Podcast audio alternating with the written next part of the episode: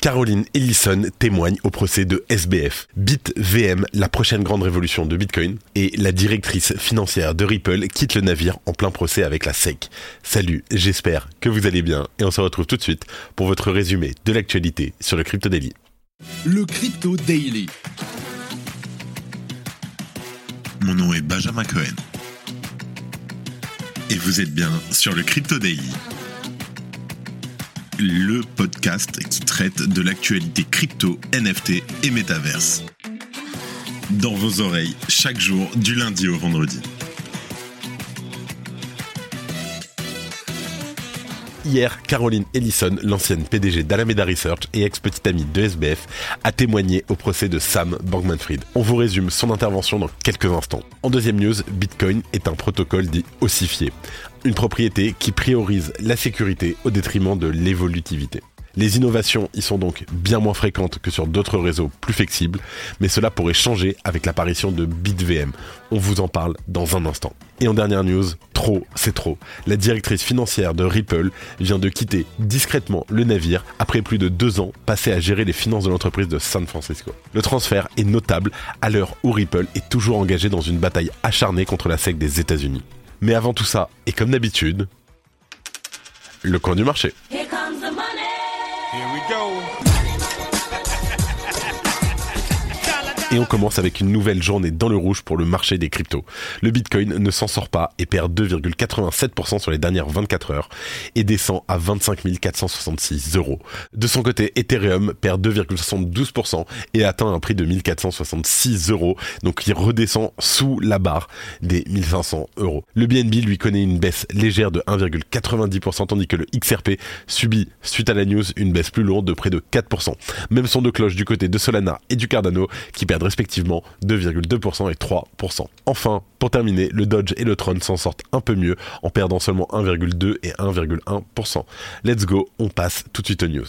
Et on commence directement avec Caroline Ellison qui témoigne au procès de SBF. Alors, au cours de son interrogatoire, les procureurs ont cherché à expliquer comment, malgré sa position de PDG, Caroline Ellison s'en remettait à monsieur Bankman-Fried pour les questions les plus importantes. Elle a déclaré que Bankman-Fried se décrivait comme vraiment neutre en matière de risque, prêt à jouer à pile ou face une pièce qui détruirait le monde si elle tombait sur pile. Sa seule condition, que le monde devienne plus de deux fois meilleur si la pile tombait sur face.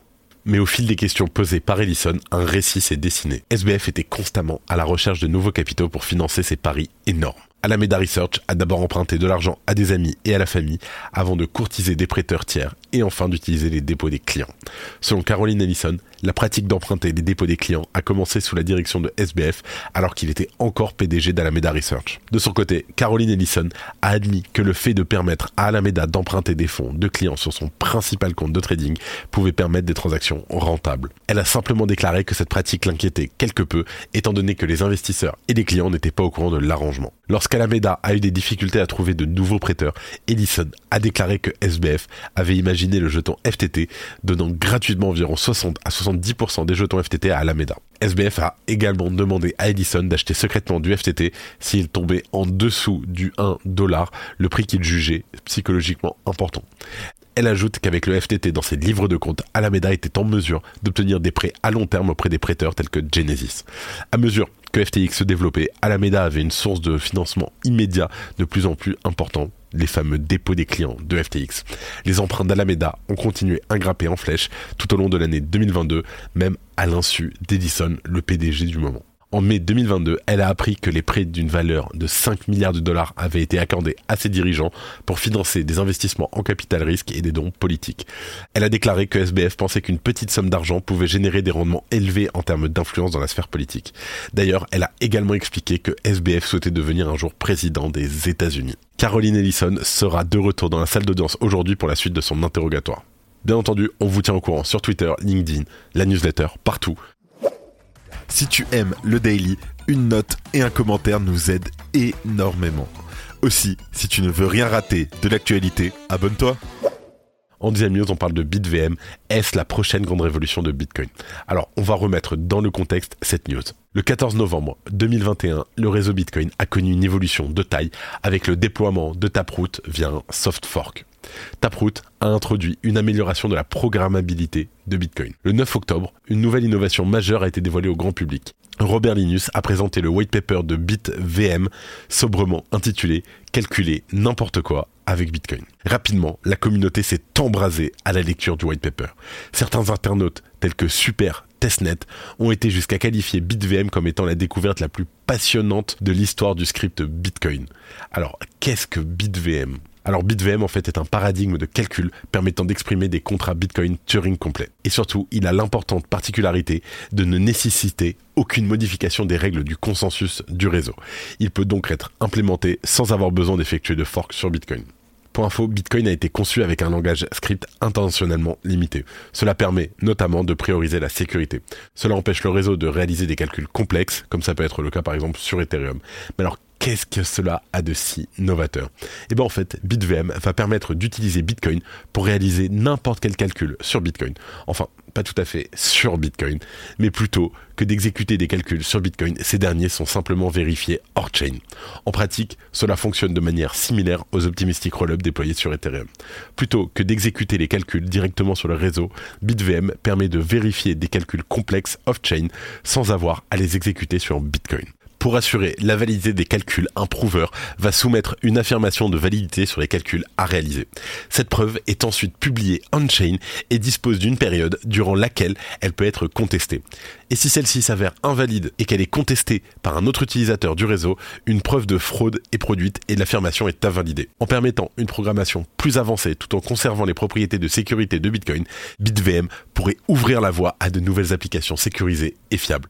On vous met des liens pour en savoir plus en description. N'hésitez pas à aller faire un tour. Et si vous voulez en savoir plus, on produit un podcast sur l'actualité Web3 chaque jour sur le Crypto Daily, sur YouTube, Twitter et LinkedIn. Merci d'écouter le Crypto Daily.